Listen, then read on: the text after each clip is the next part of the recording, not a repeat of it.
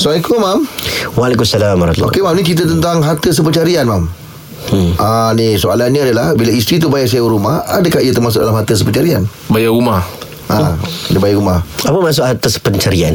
Hmm. Okay, dulu kita bincang ni Biasanya harta ni Kalau semua ada Bila suami kahwin dengan perempuan Perempuan ni tak ada apa Beli rumah Beli kereta Beli apa Semua semua laki dulu hmm. ha, Tapi bila ulama Berijtihad hari ini Hari ini Bila ulama-ulama contemporary melihat Isteri pun dah bekerja Ada ketikanya kadang Hasil pen, Nak beli Nak bayar rumah pun kadang Share Gaji suami dan isteri Kan nak beli satu barang kadang apa hak, uh, isteri keluarkan duit.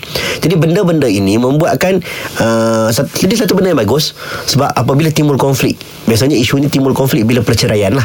Perceraian ataupun kematian. Hmm. Bila perceraian atau kematian, maka isteri pun cakap, aku ni dulu ni duit rumah ni aku share dengan kau tau. Bukan duit kau seorang. Ataupun bila suami dah meninggal, anak-anak tuntut, ini harta farid kami. Padahal dulu yang bina tu bukan bapa dia seorang.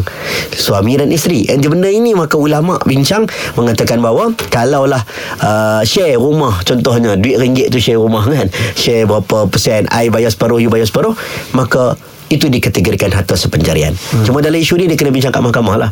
Berapa nilai kena bincang itu serah kepada undang-undang.